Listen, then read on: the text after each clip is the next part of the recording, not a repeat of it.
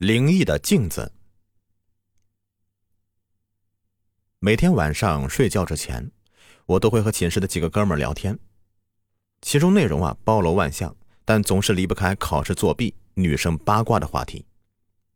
但今天晚上却有点不同，不知道是谁啊提到了鬼故事，紧接着大家都饶有兴致地谈论起来。哎呀，我前两天呢、啊、在网上看到一个鬼故事，好吓人啊！老祝捂住了胸口，装模作样的说道。是吗？那你说来听听。老二好奇的看他。对呀、啊、对呀、啊、现在熄了灯了，气氛刚刚好嘞。我和老三也连声的附和道。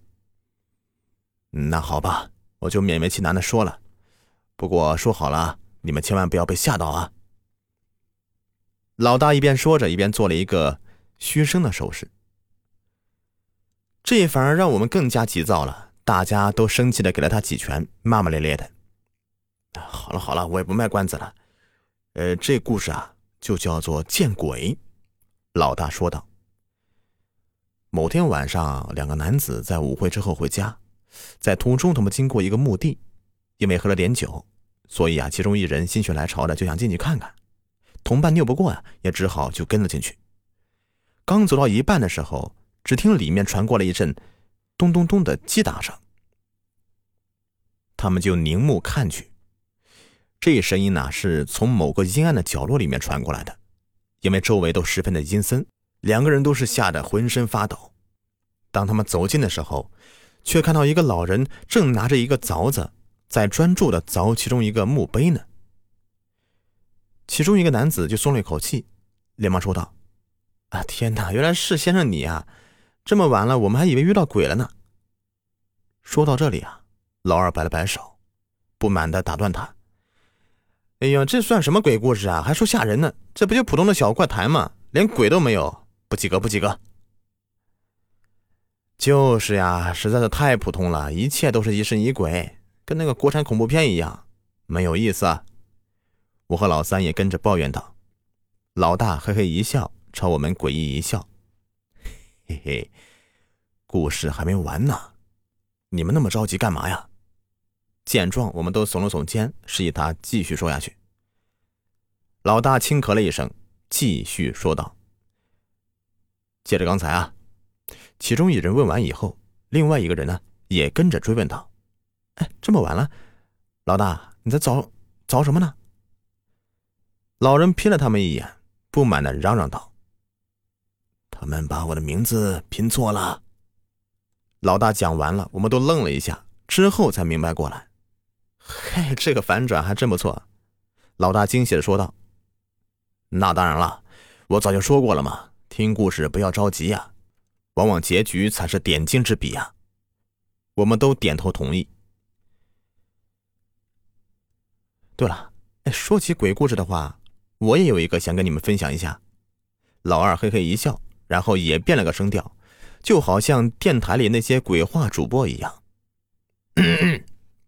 来了啊，四一四寝室鬼话主播开麦。这故事的名字叫做吃苹果。话说在一个月黑风高的晚上，在一条伸手不见五指的马路上，的士司机开着车漫无目的的等待客人。平时他也经常开夜车，但今天很奇怪，等了一个晚上也没什么客人。正当他有点想收工的时候，在马路的边上有一个女人正在招手，他调转方向，高兴地驶了过去。这是今天晚上唯一的一单生意，司机很高兴，所以一路上都在跟女人说话，但奇怪的是，他一直都是不搭话，只是嗯哼两声。司机有些意兴阑珊了，于是只好专注地开自己的车。过了一会儿，女人说话了，她拿出一个苹果，问司机要不要吃。本来这是不对的，但反正现在也没什么车，于是司机也大方地接过了。他刚咬一口，女人便问他好吃吗？司机回答说很好吃。女人高兴地笑了，说她生前也很喜欢吃苹果。司机听日以后，吓得是脸色煞白，马上刹停了的士。他回过头去，只见到女人慢慢的把头转了过来，对他说了一句话。哎，你知道他说什么话了吗？说到这里，老二故意停了下来，故作神秘的问我们，难道是说，好了，现在到我吃你了？我咽了一口唾沫，胡乱的猜测道，不对不对。老二摇了摇头，那就是我等你很久了。紧接着露出一个可怕的表情，老三也猜测道，哎呀，不对不对，你们都猜歪了。其实答案就是在我生完之后就不吃了。老二说完话以后，我们都愣住了，久久没有回过神来。半晌以后，是老大的一句话提醒了我们，哎呀，我们都上当了。其实那个女人根本就不是鬼，生前和生后是生孩子呀。啊哦哦，对呀。我们摸了摸脑袋，纷纷的回过神来，大骂老二的坑爹呀你。而他只是摸了摸脑袋，痴痴的笑着，似乎成功的为捉弄我们的兴奋不已。我推了他一下，拿起镜子照了起来。不知道是不是吃多了薯片，这几天呢、啊、刚好长了几个痘痘，我有些不放心，一整天的拿着镜子看，生怕不小心毁了容了。老大看了我一眼，低声的提醒道，晚上不要照镜子啊。难道你没听说过镜子的传说吗？什么传说？我好奇的追问道。晚上不要照镜子，不然很容易看到不干净的东西。这镜子是古书里记载的最通灵的物品。你也不想想，为什么在里面能看到自己啊？其实那很可能是另外一个世界，只是看得见摸不着而已。而且你平时那么喜欢照镜子啊，嘿嘿，要小心哦。老大的话好像带着深意，我被他的话说得毛毛的，于是再次追问他，什么小心啊？你有话能不能一次性说清楚啊？他看了我一眼，嘿嘿的笑一声，嘿嘿，我曾经在网上看到，镜子属阴的，是至阴之物，平常最容易招鬼。一个人如果照得多的话，身上阳气就会渐渐衰弱，最后嘿嘿嘿，甚至会影响他自身的运气，从而变得很背。你是说这个多照镜子会变得倒霉？不仅如此，而且还可能会变丑。你没听说过丑人多作怪吗？他们越照镜子就会越丑。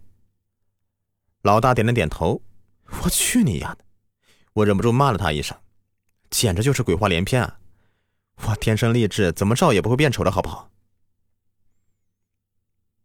难道你没感觉你痘痘又多长几颗吗？啊！说完，我又拿起镜子上下看了看。哎呀，都是因为你们这些薯片搞得我丑死了，明天怎么去见人呢？这关我们什么事啊？是你嘴馋而已。老二和老三都不满的嚷嚷道。好了好了，你要是不相信的话，我们不妨打一个赌怎么样？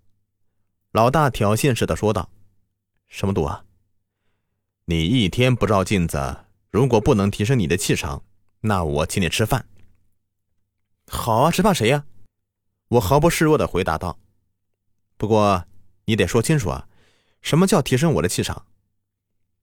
很简单，就是让你更加精神和充满吸引力。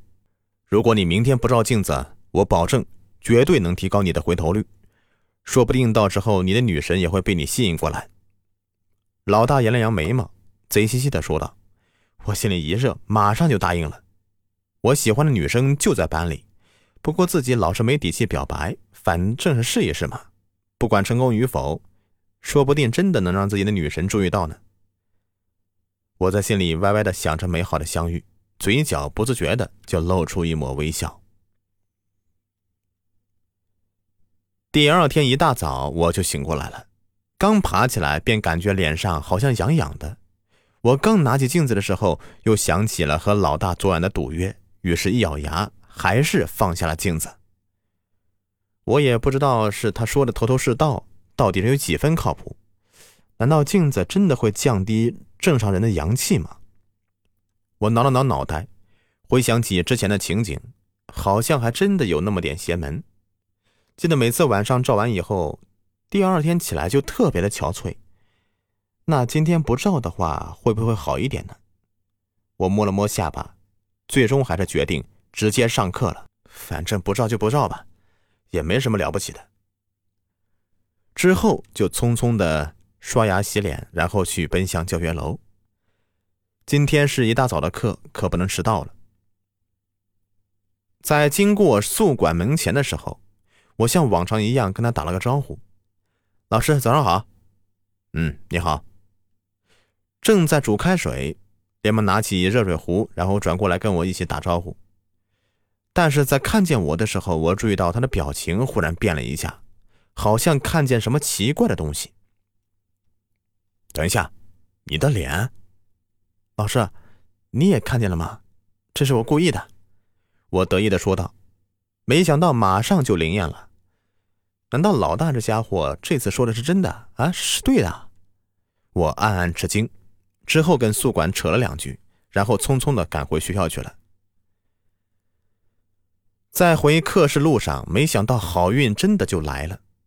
我迎面看到仰慕已久的女神。凯明，早上好啊。他笑着跟我打了招呼。啊，你你好。我有些紧张，不自然地摸了摸头发。他也许也看出来了吧，一双大眼睛正专注地看着我，我感觉脸上正在微微发烫。凯明，你的脸上怎么会？天哪，原来连女神也注意到了，她也注意到我的变化了。看来老大这家伙说的没错啊，今天大家果然都对我刮目相看了。不过这个眼神怎么有点怪怪的呀？算了，那肯定是被我帅到的。嘿嘿，我得意地笑着，点了点头。没错，这才是我真实的样子。你们平时看见的都不是我。什么？原来这是真的？他捂住嘴巴，似乎很惊讶的样子。嘿嘿嘿，看来你平时果然看不见我，尽情看吧。这才是真正的我。嘿嘿嘿。正当我心里暗暗偷笑的时候，女神不知道发现了什么，对我说了声抱歉，就匆匆离开了。哎，怎么会走那么急啊？难道有什么事吗？我四处看了看，除了发现有几个人正在盯着我窃窃私语以外，好像并没什么特别的事情。算了，反正待会儿还是有机会的。我在心里为自己加油，然后也往教学楼跑去了。哎呀，多亏老大这个办法，我感觉今天所有人似乎都对我刮目相看啊！特别是当我说出这才是真实的我的时候，他们都在偷偷的笑，我想一定是在羡慕我吧。也是啊，我天生就是这么帅，现在只不过是恢复到原本的程度而已。就这样，我骄傲的待到了晚上。其中当然免不了向老大他们报告，他们几个也是掩嘴偷笑，一个个拍着我的肩膀说恭喜。哼，我知道这些人在想什么，他们肯定是在嫉妒我。算了，反正你们一辈子也比不上我的。就这样，我在外面溜达了一天了，快到十二点的时候，我终于回到寝室。好了，老大说的一天终于快到了。我已经迫不及待的想要看一看自己的样子了，是否跟想象中的变化那么大呢？我把镜子攥在手里，满怀期待的等待着。还是有半小时，二十分钟，十分钟，五分钟，快了快了快了，我马上就能看到了。好不容易等到那阵十二下的钟声，我深吸一口气，拿起镜子一看，顿时一股寒气从背后升起来，我整个人都石化了，因为脸上写着几个字：我是同性恋。哎呦我去！好了，本集故事已播完，感谢收听。